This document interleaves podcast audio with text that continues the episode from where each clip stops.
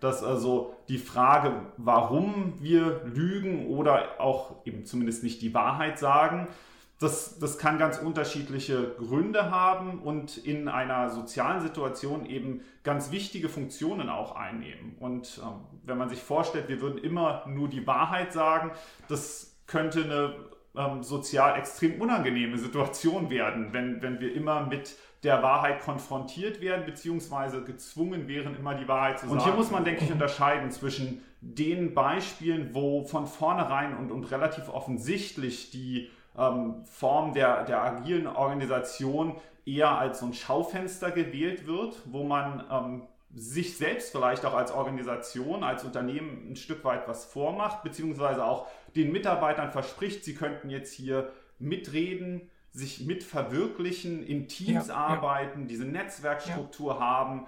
Ähm, und faktisch aber ist man weiterhin in, in einer Struktur, die ganz klassisch äh, hart hierarchisch läuft und ähm, man macht eben damit Mitarbeiterinnen und Mitarbeitern was vor.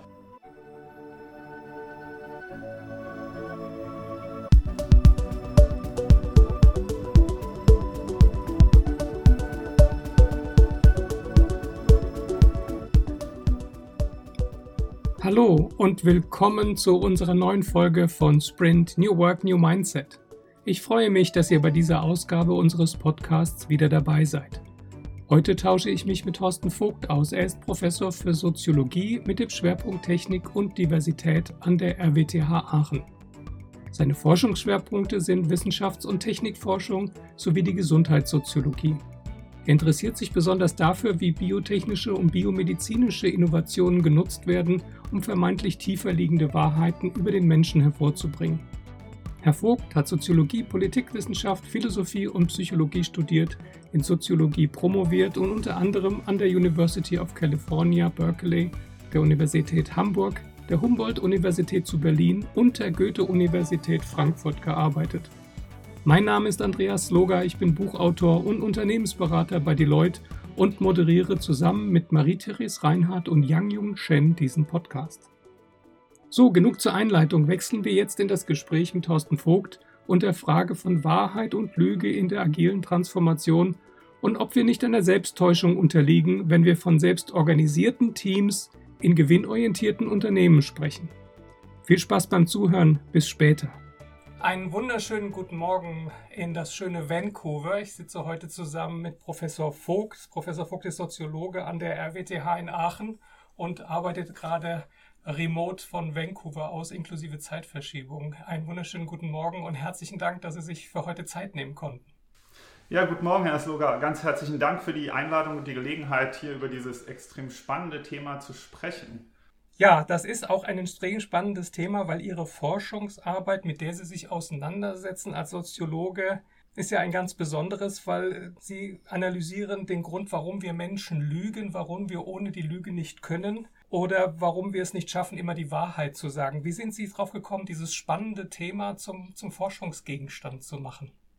Äh, interessanterweise bin ich überhaupt nicht mit, mit Wahrheit und Lüge gestartet, sondern eigentlich komme ich von, von meinen Forschungsthemen und, und meiner Forschungsbiografie her eher aus der Wissenschaftsforschung und der Technikforschung. Und im Kontext von verschiedenen Techniken, mit denen ich mich befasst habe, insbesondere Biotechniken, neurowissenschaftliche Verfahren oder auch genetische Tests, bin ich regelmäßig darauf gestoßen, dass diese Tests dafür genutzt werden sollen, eine Wahrheit ans Licht zu bringen, die tiefer liegt als das, was wir verbal äußern. Das heißt, die Idee ist, man, man macht beispielsweise einen neuronalen Scan vom Gehirn und kann damit Aussagen über das treffen, was wir Menschen denken und was wir aber nicht äußern. Wenn man also so will, ein neuronaler Lügendetektor. Und über diese Beschäftigung, oder ich bin erstmal darauf eher ähm, auf das Thema gestoßen und, und fast drüber gestolpert. Und es fiel mir auf, dass sich das so durchzieht und dass wir diverse Techniken haben, die wir nutzen, um zu versuchen, eben eine, eine tiefere Wahrheit ans Licht zu bringen. Und darüber kam das Interesse von Wahrheit und Lüge ähm, zustande. Und dann eben ganz spezifisch haben wir uns auch mit, mit Lügendetektoren befasst, also mit dem Polygraphen und anderen Verfahren, die ganz ausdrücklich dafür genutzt werden, ein Wissen hervorzubringen, was über äh, unsere verbalen Aussagen hinausgeht und vermeintlich eben genauer ist, exakter ist als das, was wir äußern. Und wenn ich vermeintlich sage, dann deutet das schon an, dass das eben nicht immer der Fall ist, dass also auch das technische ähm, Wissen oder die technische Wahrheit nicht immer die absolute Wahrheit ist. Ja, bei dem vielfältigen Thema, also Lüge und Wahrheit, begleitet uns ja täglich von Kindheit an. Und warum wir lügen oder die Wahrheit vermeiden oder warum wir uns auch selbst belügen, also in einer eigenen Scheinwelt und Illusion uns selbst etwas vormachen, gibt es ja die unterschiedlichsten Motive, diese, was der Engländer ja auch unter White Lie nennt, also eine Notlüge, um jemanden nicht zu verletzen, also auch Schutz der Mitmenschen gegenüber vor etwas, was ihn kränken könnte. Also es ist auch eine Notwendigkeit, auch im sozialen Miteinander, überhaupt soziale Interaktionen gestalten zu können. Bei Ihnen ist dieses ganze Spektrum dann ja enthalten. Die Frage, was ist eigentlich Wahrheit, das sind ja dann schon fast philosophische Überlegungen, die da eine Rolle spielen. Ja, in der Tat und vor allen Dingen, weil wir häufig die Unterscheidung machen, es ist entweder Lüge oder Wahrheit, aber faktisch gesehen ist es ja ein unglaublich breites Spektrum, wo wir verschiedene Facetten haben. Und Sie haben es gerade schon angesprochen, im Deutschen haben wir zwar auch die Notlüge, aber wir sind relativ schnell dabei, zum Beispiel zu sagen, jemand lügt oder sagt nicht die Wahrheit. Aber das kann ja ganz unterschiedliche Funktionen haben und auch ganz unterschiedliches meinen. Und das ist aus meiner Sicht auch ein Aspekt, der das Thema so unglaublich spannend macht, dass also die Frage, warum wir lügen oder auch eben zumindest nicht die Wahrheit sagen, das, das kann ganz unterschiedliche Gründe haben und in einer sozialen Situation eben ganz wichtige Funktionen auch einnehmen. Und ähm, wenn man sich vorstellt, wir würden immer nur die Wahrheit sagen, das könnte eine ähm, sozial extrem unangenehme Situation werden, wenn, wenn wir immer mit der Wahrheit konfrontiert werden, beziehungsweise gezwungen wären, immer die Wahrheit zu sagen. Also beides äh, ist ja auch wieder hier relevant. Nicht nur, dass wir etwas ausdrücken, sondern wir empfangen ja auch die ganze Zeit in sozialen Situationen und auch da wäre es ja reziprok so. Wollen wir wirklich immer alles genau wissen und immer die Wahrheit wissen oder gibt es nicht genau auch Notlügen, die für uns auch möglicherweise angenehm sind und unsere Emotionen in, in einem positiven Sinn beeinflussen?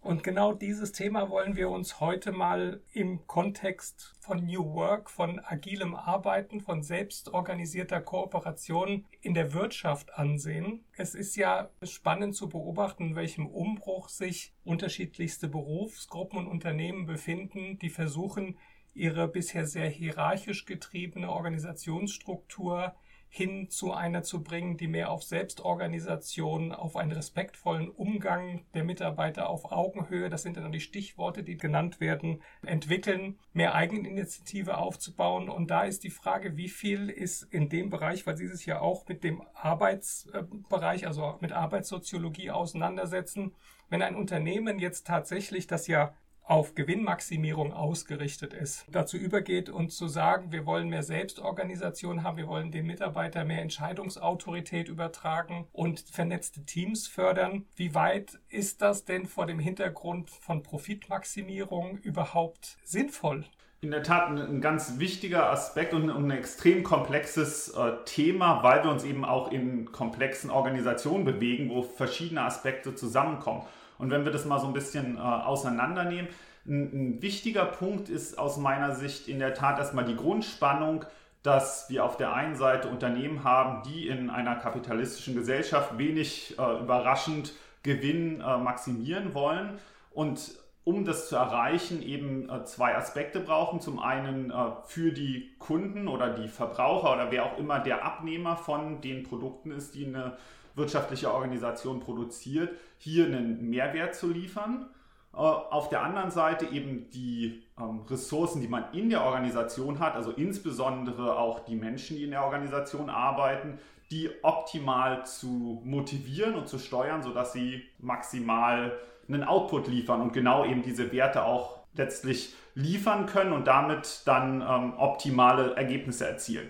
Und wenn das zusammenkommt, das wäre ja erstmal die ideale Situation. Und jetzt sind wir drauf gekommen mit so Schlagworten wie eben neuer Arbeit, New Work oder dem, dem agilen Unternehmen oder der agilen äh, Organisation, dass das erstmal auf dem Papier zumindest eine, eine Form ist, die genau das erreichen kann, die eine Profitsteigerung, aber auch eine, eine, eine Wertsteigerung erzielen kann. Die Frage ist ja jetzt aus meiner Sicht, inwiefern, wenn wir uns äh, fragen, ob das nicht ein, ein Schein ist oder eine, eine, eine Fiktion eigentlich auch, ähm, ja. wie genau dieses Phänomen der neuen Arbeit und der, des agilen Unternehmens tatsächlich kommuniziert und gelebt wird.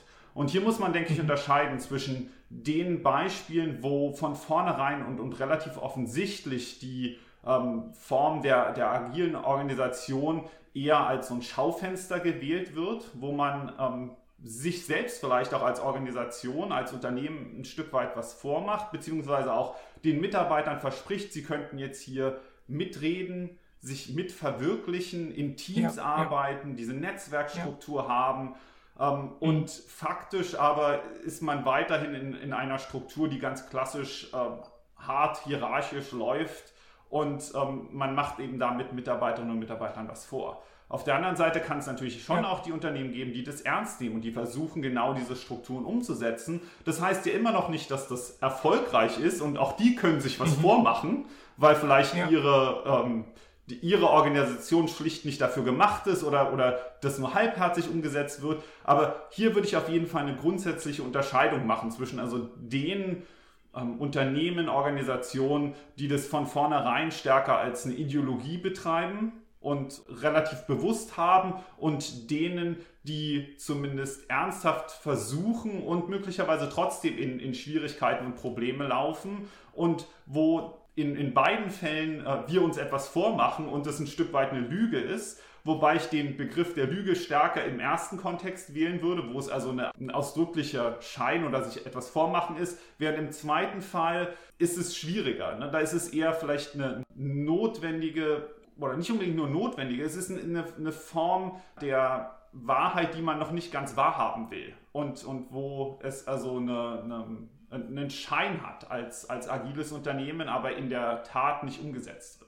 Das sind mehrere sich widersprechende oder gegenläufige Phänomene, die Sie jetzt angesprochen haben. Also einmal die Mitarbeiter die diese New Work-Entwicklung, diesen Trend für sich erkannt haben, um mehr Selbstwirksamkeit und Selbstentfaltung oder auch Sinn in der Arbeit an sich zu erleben und sich da stärker einbringen zu können.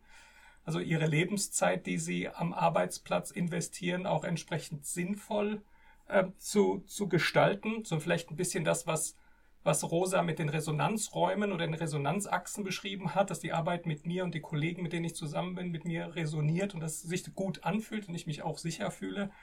Der andere Pol gegenüber liegt die Profitausrichtung und die, der Zwang, profitabel zu sein und auch permanent zu wachsen, weil es ist ja immer noch dieses, der Wachstumsglaube, der sehr weit vorherrscht in den Unternehmen, obwohl alle irgendwie anerkannt haben, dass wir in einer Postwachstumszeit leben, weil unendliches Wachstum ist eine Illusion. Da sind wir auch schon wieder bei einer Lüge, die wir uns davor machen. Und dann die Firmen, die das wirklich authentisch für sich erkannt haben, dass das die Zukunft der Arbeit ist. Also dass dieses ganze Profitstreben begrenzt ist oder zu Ende gegangen ist und dass wir uns in der Arbeitswelt und in der Art, wie wir auch die Wirtschaftswelt formen, neu erfinden müssen. Für mich sind das so die drei Pole, die sich gegenüberstehen. Und ich kann jetzt den zweiten Pol, also die Unternehmen, die versuchen, dort hineinzuwachsen, das für sich zu nutzen, ein Stück weit verstehen, wenn man diese Illusionen, die sie aufgebaut haben, als Ausdruck der Unsicherheit versteht. Also dass sie jetzt nicht lügen, um wirklich zu betrügen, sondern ein Stück weit ähm, Unternehmen, also die Manager sagen, ja, wir machen, werden jetzt agil, propagieren das, weil das haben sie in den Zeitungen gelesen oder irgendein Unternehmensberater hat ihnen das auch erklärt und dann folgen sie dem, haben sie aber noch nicht wirklich verstanden. Wie erkennt jetzt ein Mitarbeiter, dass er dort etwas vorgegaukelt bekommt oder dass eine Illusion aufgebaut wird aus Unsicherheit heraus, also gar nicht irgendwie negativ negativ intendiert? Und wie geht er damit um? Oder was wären dann so Möglichkeiten, das für sich zu erkennen? Das ist eine, eine gute Frage und wenn wir das immer wüssten oder, oder unmittelbar erkennen könnten, dann würden wir uns hier nicht austauschen. Das zeigt schon äh, eine der großen Herausforderungen. Aber in der Tat ist es ja ein ganz wichtiger Aspekt, ähm, zu überlegen, wie, wie authentisch ist es eigentlich. Und, und das ist, glaube ich, ein, ein wichtiges mhm. Stichwort hier. Ähm, man merkt es als Mitarbeiterin oder Mitarbeiter in, in so einer Organisation, die dieses Konzept propagiert oder versucht umzusetzen, allein schon daran, wie ernsthaft diese Umsetzung betrieben wird. Wenn beispielsweise ein wichtiger Aspekt ja die Teambildung und auch das, das Netzwerken ist und vor allen Dingen auch ja das Reduzieren von starren äh, Hierarchien und mhm. ein stärkeres Miteinander. Wenn ich aber gleichzeitig Führungskräfte habe, die weiterhin aller Entscheidungen am Ende des Tages doch autoritär durchsetzen ja. und genau ja. diese ähm, Teambildung dann mehr dazu dient, so eine Symbolpolitik zu betreiben. Ja, wir haben ja drüber gesprochen, aber am Ende ja. ähm, ist es dann doch meine Entscheidung, weil ähm, ich mache das, was ich will, dann, dann merke ich relativ schnell auch als Mitarbeiterin oder Mitarbeiter in einem Unternehmen, dass hier was nicht stimmt. Und da kommen wir dann auch nochmal zu dem ersten Punkt, äh, den Sie genannt hatten, nämlich den, äh, der Aufgabe, die ja eigentlich äh, die neue Arbeit auch erfüllen soll, nämlich dass wir uns als Mitarbeiterinnen und Mitarbeiter in einem Unternehmen auch stärker wahrgenommen fühlen, uns, uns besser einbringen, aber auch, auch ähm, erfüllt fühlen uns als Mensch in, in irgendeiner Form auch anerkannt sehen und gleichzeitig einen Wert haben. Denn wir haben das Gefühl, wir können ja. mitsprechen, wir können irgendwas äh, beitragen und wir werden auch gehört. Und in dem Moment, wo wir dann auf eine Organisationsform treffen, wo diese äh, Ideen dann genau relativ schnell gegen Wände laufen oder gegen äh, mhm. eine Decke laufen, weil eben die, die Hierarchien doch noch so stark sind, dann kann das ganz schnell umschlagen auch in äh, Frustration, Ärger bis hin zu, zu Depression oder dem, was unter dem Stichwort Burnout läuft. Und insofern ähm, sehen wir also hier genau die Grenzen und Deswegen ist es auch wichtig, dass Mitarbeiterinnen und Mitarbeiter schon relativ früh äh, versuchen, sensibel zu sein ähm, für diese Aspekte. Und wenn sie merken, dass, dass ihnen hier etwas erzählt wird auf einer ja, rhetorischen Ebene, was sich nicht umsetzt in Organisationsstrukturen und in Handeln, dann äh, muss man besonders vorsichtig sein und zwar auch für den, da sind wir wieder bei der Frage, was für Funktion hat auch die, die Lüge, auch für den Selbstschutz. Weil wenn ich merke, ja. dass mir hier was vorgemacht wird, dann hat das ja auch ganz handfeste Konsequenzen für mich. Und ich muss schauen, äh, wie ich persönlich dann oder mit meinen Kolleginnen und Kollegen damit umgehe. Und ähm, das, das ist eine große Herausforderung. Aber nochmal zur Ursprungsfrage, wie erkenne ich das? Man muss also seine ähm, Fühler gewissermaßen ausstrecken und muss schauen, was einem hier auf der ähm, expliziten Ebene mitgeteilt wird und was tatsächlich die gelebte Kultur ist. Und genau die, die Abweichung davon, die kann man zum Ausgangspunkt nehmen und zu sagen, hier wird ähm, eine, eine Ideologie einem vorgegaukelt. Das sind ja auch dann Phänomene, in denen sich ein Stück weit das sichtbar macht, was man ein Tabu nennt. Also es ist eigentlich beiden Seiten, dem Arbeitgeber und dem Arbeitnehmer, klar, dass hier über etwas gesprochen wird, das so real nicht existiert, vielleicht auch nie existieren wird, aber wir bauen uns so eine Art Hyperrealität auf, von der wir beide wissen, die ist nicht die tatsächliche Realität, die wir teilen, die wir gemeinsam konstruieren, sondern ist so eine Art Chimäre, die im Raum steht. Und wir wissen beide, dass der andere weiß, dass ich weiß, dass er das weiß, aber wir lassen es dabei, weil es besser ist, diese Hyperrealität weiter zu betreiben, als sie zu enttarnen und zu sagen, jetzt mal Butter bei die Fische, das ist alles nicht wirklich so. Unternehmen muss Profite machen. Mitarbeiter haben ja auch einen Arbeitsvertrag. Da sind wir auch beim nächsten Thema, die arbeitsvertraglichen äh, Pflichten aus dem Arbeitsvertrag, die ja da auch von Gesetzesgeber sehr schwierig diese Selbstwirksamkeit und Übernahme von Verantwortung überhaupt ermöglichen. Absolut. Und vor allen Dingen ist ja auch die, die, man muss ja nochmal einen Schritt zurückgehen und auch allein schon die Idee, dass wir uns in der Arbeit verwirklichen wollen und dass Arbeit mehr ist als eben nur Lohnarbeit, dass ich hingehe, ich liefere meine Leistung ab und dafür bekomme ich eine Entschädigung, in dem Fall ein Gehalt. Das ist ja was relativ Neues. Allein diese Vorstellung, dass wir da irgendwie einen, einen, Wert haben, der über die Bezahlung hinausgeht, eine, eine Selbsterfüllung. Ja. Das ist ja ein Phänomen, was relativ modern ist und wo auch ähm, die Mitarbeiterinnen und Mitarbeiter in einer Organisation sich ja überlegen müssen, wie sie genau oder dass sie genau an dieser Chimäre mitproduzieren. Denn wir müssen uns mhm. ja mal fragen, inwiefern ist es denn überhaupt realistisch, dass in bestimmten Organisationsformen eine, eine ja, Selbstverwirklichung, Mitgestaltung denkbar ist und realistisch ist. Und gleichzeitig halten aber in vielen Organisationen die, die Menschen daran fest, weil es natürlich auch ein, ein schönes Gefühl sein kann, erstmal überhaupt zu denken, ja, ich kann da mitwirken. Und äh, insofern haben auch die Mitarbeiterinnen und Mitarbeiter schon Interesse, so ein, so ein Fantasiebild ein Stück weit mit aufzubauen, was dann ja auf eine Resonanz auch wiederum beim Management trifft. Die ja. sagen, oh ja, da, wollen die Leute an unserer Firma mitarbeiten und, und dazugehören. Das ist doch großartig und wie können wir das jetzt gut in, in einen noch produktiveren Zustand übersetzen? Und dann kommt genau die agile Organisation und ähm, scheint diese, diese Impulse ernst zu nehmen. Und gleichzeitig vergessen wir aber darüber, ähm, dass das ein schmerzhafter Wandel sein kann hin zu einer ernsthaft agilen Organisation. Ja. Und dass wir dafür auch auf allen Seiten, sowohl bei den Mitarbeiterinnen und Mitarbeitern als auch beim Management, was aufgeben müssen, neue Aufgaben annehmen müssen und mhm insofern, genau, ist es ein Stück weit auf, auf beiden Seiten auch Selbstbetrug, wenn ich einfach nur denke, das ist jetzt die, die, die neue Welt und die wird gut sein, weil die ist nicht nur gut, weil das heißt eben auch, dass zum Beispiel in, in einem Team, in dem Moment, wo ich mich vortraue und sage, das ist jetzt der, der Weg, wie wir weitergehen sollen und ich setze mich äh, gegen meine Kolleginnen und Kollegen durch, weil erstmal alle denken, das ist die richtige ähm, die richtige ja. Sache, dann muss ich auch bereit sein, damit zu scheitern. Und in dem Moment, ja. wo ich scheitere, muss ich auch so ehrlich sein zu sagen, okay, es war meine Idee. Zwar haben alle zugestimmt, aber letztlich bin ich gescheitert. Und wie, wie sehr ist man bereit in, in einer Gesellschaft, sowas auch anzuerkennen und wahrzunehmen? Ne? Und, und das zeigt wieder, da, da muss ich ja ehrlich gegenüber mir sein und in, in, in solchen Fällen ist dann die, die Lüge, die man sich davor machen kann, zu sagen, ja, es waren die anderen oder mit dem Finger auf andere zu zeigen, ist dann auch ein schöner Ausweg an der Stelle und, und zeigt eben auch genau eine wichtige Funktion von, von Wahrheit und Lüge, dass also die Lüge wirklich Selbstschutz sein kann. Da sprechen Sie an, wie unglaublich komplex und in welcher Abhängigkeitsbeziehung diese unterschiedlichen Perspektiven voneinander sind. Also einmal, dass wir in unserer Arbeitswelt derart viele Dinge projizieren, die mit unserer Identität und unserem Selbstwertgefühl zu tun haben, dass wir unsere, unsere Selbstwertgefühle aus dem, was wir machen und was wir dort erreichen in der Arbeitswelt speisen.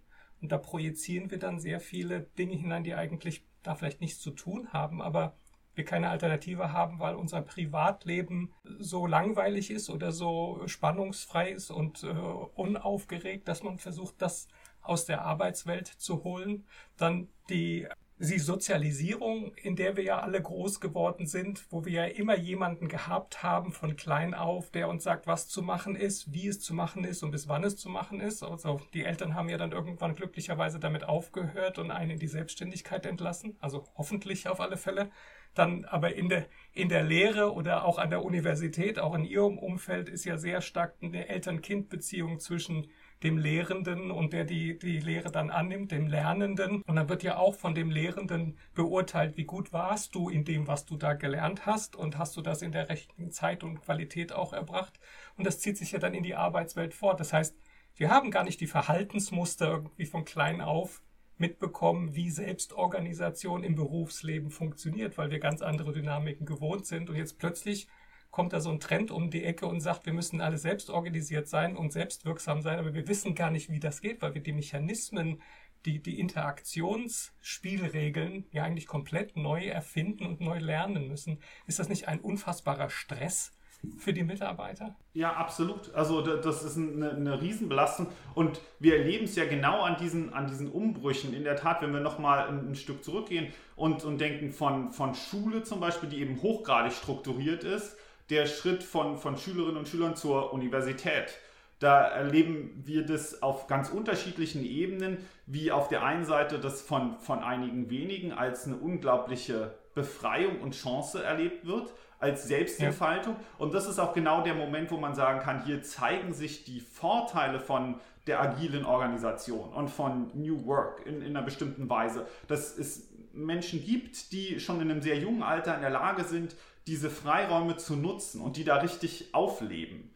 Und dann haben wir aber eine, eine ganz große Reihe von Studierenden, die mit diesen neuen Freiheiten große Probleme haben, die Ja. das, und das haben Sie angesprochen, die das eine, als eine Unsicherheit auch wahrnehmen. Das ist, denke ich, ein, ein ganz guter Begriff, um das zu beschreiben. Es ist ja nicht unbedingt, dass es jetzt ein, ein Ablehnen davon ist, sondern genau, man, man ist in einem Feld, was man bisher nicht kennt, wo man Sachen selbst entscheiden kann, darf, aber auch muss. Denn in dem Moment, und das ist ja eine, eine triviale Weisheit, aber auch die Nichtentscheidung ist eine Entscheidung. Das heißt, wenn Ja. ich mich dem verweigere, ist das auch eine Entscheidung. Und dieses, die- diese Tatsache, dass man also diesen Handlungsraum nutzen muss letztlich, die ist Mhm. für viele erstmal hochgradig unsicherheitsbesetzt und, und unangenehm. Und wir haben in der Tat keine guten Mechanismen in, in unserer Gesellschaft bisher darauf hinzuwirken, das in einem produktiven Sinn äh, besser zu füllen. Und das ist, denke ich, eine ganz, ganz große Herausforderung. Und umso mehr dann, wenn wir in, in Organisationskontexte kommen, in, in Wirtschaftsunternehmen, wo die, teilweise die Unternehmens- und, und Organisationsstrukturen noch größer, noch komplexer werden, wo auch das, was an Entscheidung passiert und an, an Mitwirkung, äh, möglicherweise viel größere Tragweite hat, als das bei der Universität der Fall ist. Ja, Dann- das ist ja. doch noch ein geschützter Raum. Also wenn man mal eine Klausur verhaut, verhaut man eine Klausur, da geht ja die Welt nicht unter. Und ähm, das, da gibt es genug Korrekturmöglichkeiten. Wenn man dann mal in, in der Welt ist und tatsächlich an, an bestimmten Stellen, wo jeder gern sein möchte, nämlich eine Wirkmacht zu entfalten und, und auch wirklich äh, was beitragen zu können, das hat handfeste Konsequenzen und kann eben dann wirklich eine große Herausforderung sein. Und äh, aus meiner Sicht gibt es noch wenige Strukturen bisher, die uns helfen, dabei in solche ähm, Felder zu kommen und dann uns zurechtzufinden. Und äh, da ähm, gibt es einen großen Bedarf und eben das ist dann ein, in der Tat auch ein, ein wichtiger Aspekt, der als äh, Stressor wahrgenommen werden kann Ja. und der Ja. uns auch äh, emotional belasten kann. Und dann sind wir wieder bei dem, was ich schon sagte, dass, dass also äh, Fragen auch von psychischer Belastung da eine große Rolle spielen können und das eben in, in beide Richtungen gehen kann. Also es kann auf der einen Seite helfen, dass wir uns wohlfühlen in einer Organisation, wertgeschätzt fühlen und einen wertvollen Beitrag leisten können und dadurch produktiver werden.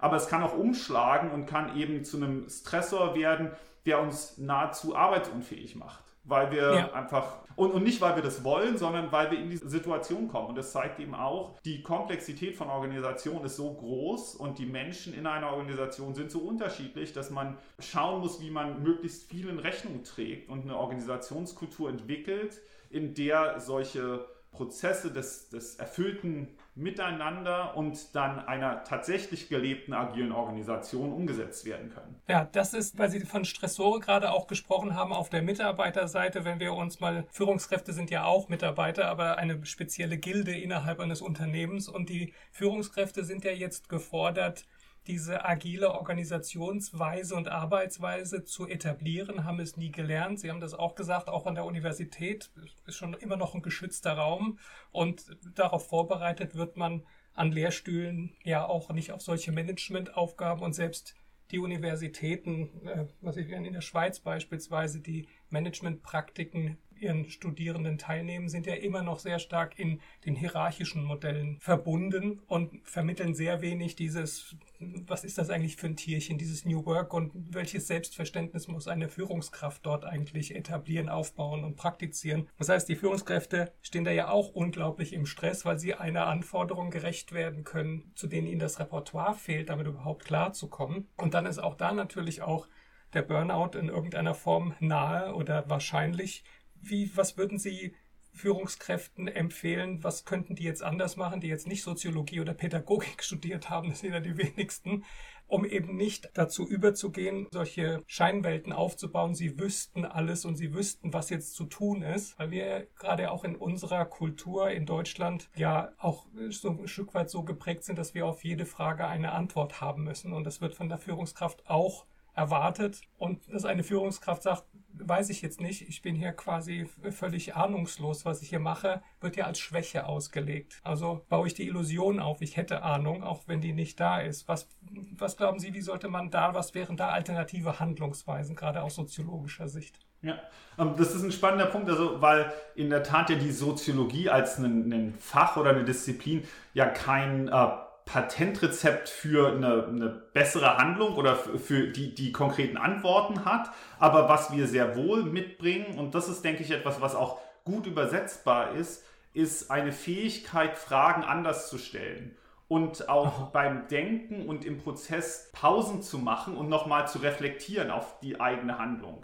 Denn was ja in Organisationen häufig passiert, ist, dass man unter einem sehr hohen Zeit- und auch ähm, Personaldruck äh, operieren muss. Und was häufig fehlt, ist eine Zeit, ähm, in der man auch nochmal einen Schritt zurückgehen kann und sich selbst und seine Handlung auch nochmal reflektieren kann und überlegen kann, was habe ich hier eigentlich äh, getan, dazu beigetragen, was kann ich möglicherweise anders machen.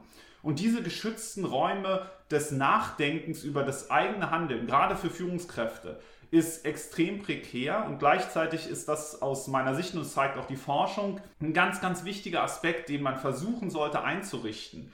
Dass man also einen Raum für Reflexion hat und eben das eigene Handeln anders befragt. Nicht nur unter dem Gesichtspunkt des, des Outputs, der, des kurzfristigen, sondern wenn man das langfristig betrachtet, eben zu überlegen, wie man über die Arbeit, über die eigene ähm, Abteilung zum Beispiel nachdenkt und welche Aspekte man auch selbst dort mit reinbringt.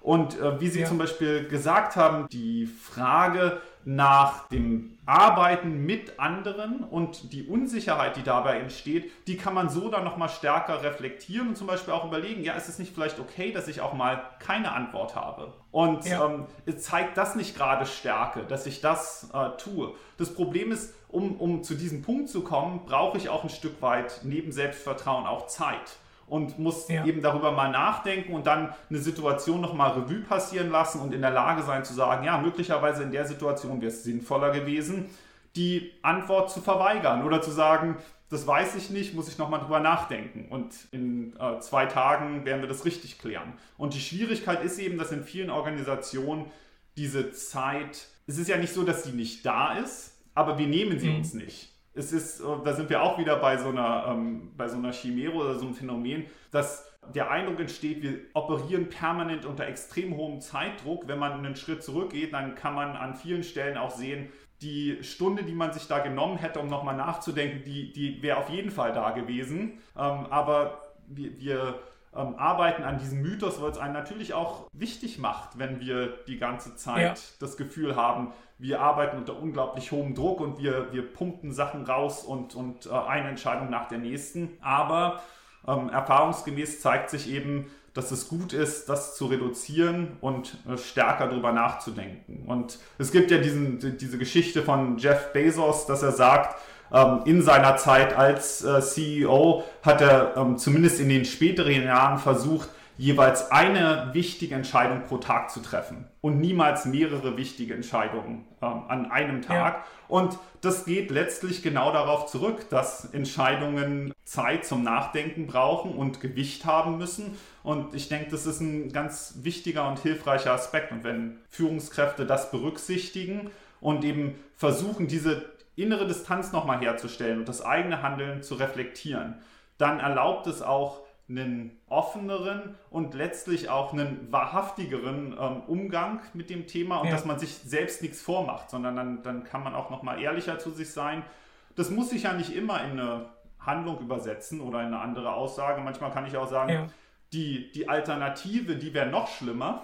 Also die zum Beispiel dann der Abteilung äh, eine bestimmte Wahrheit zu präsentieren, wäre noch schlimmer als das, was ich getan habe. Und am Ende mache ich so weiter. Ja aber dann mache ich es wenigstens ausdrücklich und dann weiß ich es. Und das ist für das Wohlbefinden, aber auch für das eigene Sein, ähm, auch emotional eine viel wichtigere Dimension, dass ich dann dahinter stehe und das auch für die Zukunft besser vertreten kann. Ja, das ist eine, eine große Chance, denke ich, was Sie sagen für Führungskräfte, um aus dieser Falle des Selbstbetrugs, würde ich es mal nennen, rauszukommen, zu glauben, sie wären diejenigen, die alles entscheiden müssten und ihre Umwelt würde ihnen das abverlangen und wenn sie das nicht täten, dann würden sie diesem Anspruch nicht gerecht werden. Das ist ja auch ein Perpetuum mobile, das sich da quasi autopoetisch immer weiter aufbaut. Das kann einen ja nur ins Scheitern bringen oder krank machen Und da, Max Weber hat ja diesen Begriff der Zweckrationalität geprägt, dass er gesagt hat, entscheiden alles nur nach dem Nutzen, den etwas stiftet.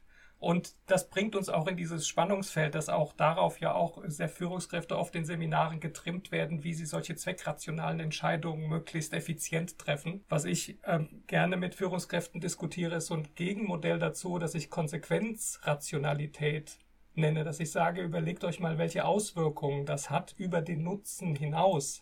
Also Mitarbeiter quasi ständig, ich übertreibe mal, in Zwölf-Stunden-Tagen zu halten, bringt ja die Belegschaft zum Ausglühen und die wird krank. Dann hat man zwar viel produziert, aber im Grunde genommen bricht das System irgendwann zusammen, weil man die Konsequenzen erstmal außer Acht gelassen hat, weil der Nutzen an sich erstmal im Vordergrund stand. Und sich darüber dann auch davon ein Stück weit zu befreien und das als Chance zu sehen, wenn ich meine Mitarbeiter in Entscheidungsprozesse einbinde und Entscheidungsautorität an sie übertrage, dass das dann im Grunde genommen dazu bringt, dass ich selbst ja leistungsfähiger werde. Genau, absolut. Und dass man, dass man einfach einen, einen uh, Umgang mit sich findet auch, der eben, uh, und, und, Selbstbetrug ist wirklich da ein, ein sehr guter Begriff, denke ich, der das sehr, sehr schön beschreibt. Wir machen uns etwas vor, wenn wir glauben, wir müssten immer in dieser Rolle sein. Und hier ist, äh, sehe ich eine absolut große Chance, auch gerade mit dem äh, Schritt von oder dem Reden über New Work und Agile Organizations, dass wir einen Raum eröffnen, in dem wir nochmal die Chance haben, genau solche Gespräche zu führen. Was ist ein wertvolles Unternehmen, ein wertvolles Arbeiten? Und zwar nicht nur für die Mitarbeiterinnen und Mitarbeiter, äh, die vielleicht hierarchisch weiter unten sind, sondern auch für Führungskräfte. Also ja. man sollte sich ja da nicht ausnehmen. Am, Ende ist es ja letztlich so, dass selbst bis hin zu den äh, C-Suites, also den äh, CEOs mhm. und so weiter, sie sind ja letztlich auch alle nur Teil des Unternehmens und, und sind dann in, in der Regel zumindest ersetzbar. Und man, am Ende ist es wichtig, dass man sich als Teil dieses, dieser Organisation versteht und dann mhm. den, diese Entwicklungen hin zu neuen Arbeitsformen und eben auch genau die agile Organisation als eine Chance sieht, über die Struktur und die Art und Weise der Arbeit zu reden. Ja. Wenn man am Ende dazu kommt, dass für eine spezifische Organisation vielleicht doch eine hierarchische Struktur die sinnvollere ist, dann ist diese Ehrlichkeit unter Umständen am Ende für alle Organisationsmitglieder die heilsamere Variante, als sich genau die etwas vorzumachen. Ja. Und ich ja. denke, dass, dass wir genau diesen Raum aber brauchen und mit Leben füllen sollten und in, mhm. mit einem offenen Ausgang. Dass also es gibt gute Gründe, warum man die agile Organisation äh, als einen Fortschritt sehen kann gegenüber traditionellen Organisationsstrukturen. Das ist, denke ich, unstrittig auf ganz vielen Ebenen von der Profitabilität aber auch was äh, das Wohlbefinden und, und die Selbsterfüllung aller Organisationsmitglieder angeht. Aber man ja. muss eben das trotzdem nicht als das Allheilmittel sehen, sondern äh, überlegen, dass es ein, ein, offener Prozess ist, der ja auch graduelle Unterschiede haben kann. Und wenn man das als solchen betrachtet, dann, dann ist es auch der ehrliche Umgang mit diesem äh, Phänomen ja. und eröffnet nochmal viele Chancen, flexibel die Organisation zu gestalten. Wenn wir den, den aktuellen Zustand, den wir beschrieben haben, also die Illusionen, die Mythen, die Lügen, der Selbstbetrug, der, der momentan in diesem Thema New Work und agile Organisationen sich ähm, etabliert hat oder der aktuell sehr stark zu beobachten ist, wenn wir das als Hypothese nur begreifen, als Ausdruck der, der Unsicherheit, die in dem Thema noch steckt, weil wir die Anwendungssicherheit nicht haben, das Verständnis nicht da ist oder auch teilweise die Sprache fehlt, um das beschreiben zu können. Ne? Wittgenstein sagte ja so schön, die Grenzen meiner Welt sind die Grenzen meiner Sprache. Und das sind ja dann Elemente auch in unserer Zusammenarbeit, die dann ganz neue Begrifflichkeiten erfinden, zu denen wir gar keine Definitionen haben. Aber wenn wir das mal so, so erstmal so stehen lassen, als Ausdruck dieser, dieses Umbruchs, diese der Instabilität, wie ist Ihre Einschätzung? Wie wird sich das mit New Work weiterentwickeln? Ist das ein Phänomen, das im Sande verläuft? Oder glauben Sie, das ist wirklich ein Trend, der sich breit etablieren wird in der Arbeitswelt? Ich denke, hier muss man äh, unterscheiden, äh, über welche Organisation und über welche Arbeitswelt wir reden. Weil wenn wir zum Beispiel denken an, an klassisches Handwerk oder an mhm. all die, die Tätigkeiten, die eben noch wirklich Handarbeit sind, der Friseurbesuch oder auch ähm, der Restaurantbesuch, dann ist es wäre es aus meiner Sicht unehrlich zu glauben, dass dort New Work äh, etwas sein kann, weil die Arbeitsstrukturen sind dort, wie sie sind. Natürlich kann man die Arbeitsbedingungen verbessern, man kann über Arbeitszeiten und ähnliches reden. Aber in einem wirklich inhaltlich gefüllten Sinn, das, was äh, wir beide unter New Work auch verstehen würden, also eine Art und Weise in einer Organisation zu arbeiten, wo wirklich die Organisationsstrukturen grundsätzlich andere sind, das lässt sich einfach erstmal nicht auf alle Unternehmen äh, übertragen. Und da müssen wir ehrlich sein und sagen, okay, das ist ein Phänomen, was wir für bestimmte Organisationen nutzen können. Dort aber, denke ich, hat New Work eine Zukunft. Und dort ja. ist, gibt es große Potenziale, ähm, die Arbeitsstrukturen zu verändern und eben für Menschen in der Tat äh, einen, einen, wertvolleren Beitrag im Unternehmen zu leisten und aber am Ende tatsächlich die, die Idee von mehr Profitabilität ein Stück weit auch umzusetzen. Also da wäre ich jetzt gar nicht so ähm, kritisch im, im Sinne von, dass das jetzt nur eine Fiktion oder Ideologie wäre, sondern es gibt ja. mit Sicherheit Bestimmungsstücke davon, die sich äh, sinnvoll nutzen lassen und die für uns als Gesellschaft auch äh, einen Mehrwert bringen und die uns, uns nach vorn bringen in gewisser Weise. Was eben wichtig ist, und das ist natürlich auch eine Aufgabe dann genau meiner Zunft, diese Prozesse kritisch zu begleiten und darauf hinzuweisen, wo genau Grenzen sind und wo wir vielleicht tatsächlich in eine Ideologie laufen, im Sinne von, da machen wir uns was vor. Und eine dieser Ideologien wäre eben genau zu glauben, was ich gerade eingangs angesprochen hatte, dass das ja. etwas ist, was auf alle Gesellschaftsbereiche übertragen werden kann. Denn das ist äh, aus meiner Sicht eine Fantasie, die relativ offensichtlich widerlegbar ist und, und zwar empirisch, ja. aber auch ähm, muss man nur mal drüber nachdenken. Es funktioniert eben nicht in allen Bereichen. Ja, das ist ein schönes Schlusswort. Ganz herzlichen Dank für den Austausch. Das äh, ist wie immer sehr bereichernd. Ganz herzlichen Dank. Noch eine Abschlussfrage zu Ihrer Arbeit. Wie geht es weiter mit Ihren Forschungsthemen? Womit setzen Sie sich als nächstes auseinander, wenn Sie uns das schon verraten dürfen? Das äh, kann ich sehr gern tun. Also es wird bei, bei Wahrheit und, und Lüge bleiben und oder bei, bei dem Aussagegehalt von äh, Menschen. Und zwar will ich mir zukünftig weitere Verfahren angucken, bei denen vor allen Dingen nonverbal versucht werden soll, Wahrhaftigkeit von Menschen ähm, zu untersuchen, insbesondere in, in Reisesituationen, wo es um, um sicherheitsrelevante Phänomene geht, wo man also versucht, hat jemand äh, die wahre Absicht oder irgendwie führt etwas im Schilde.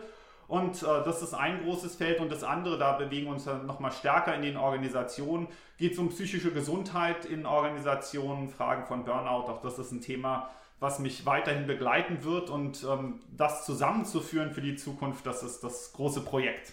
Und da hat unser Gespräch nochmal äh, viele wichtige Impulse schon geliefert. Insofern bedanke ich mich nochmal ganz herzlich für die Gelegenheit, mich mit Ihnen auszutauschen. Sehr gerne, immer wieder gern. Und ja, ich werde Sie weiter mit Ihren Veröffentlichungen verfolgen, befolgen, nachlesen und bin da schon ganz neugierig, was Sie da rausfinden. Ganz herzlichen Dank nach Vancouver. Ich wünsche Ihnen noch eine gute Zeit und auf bald. Alles ja, Gute. Ganz herzlichen Dank.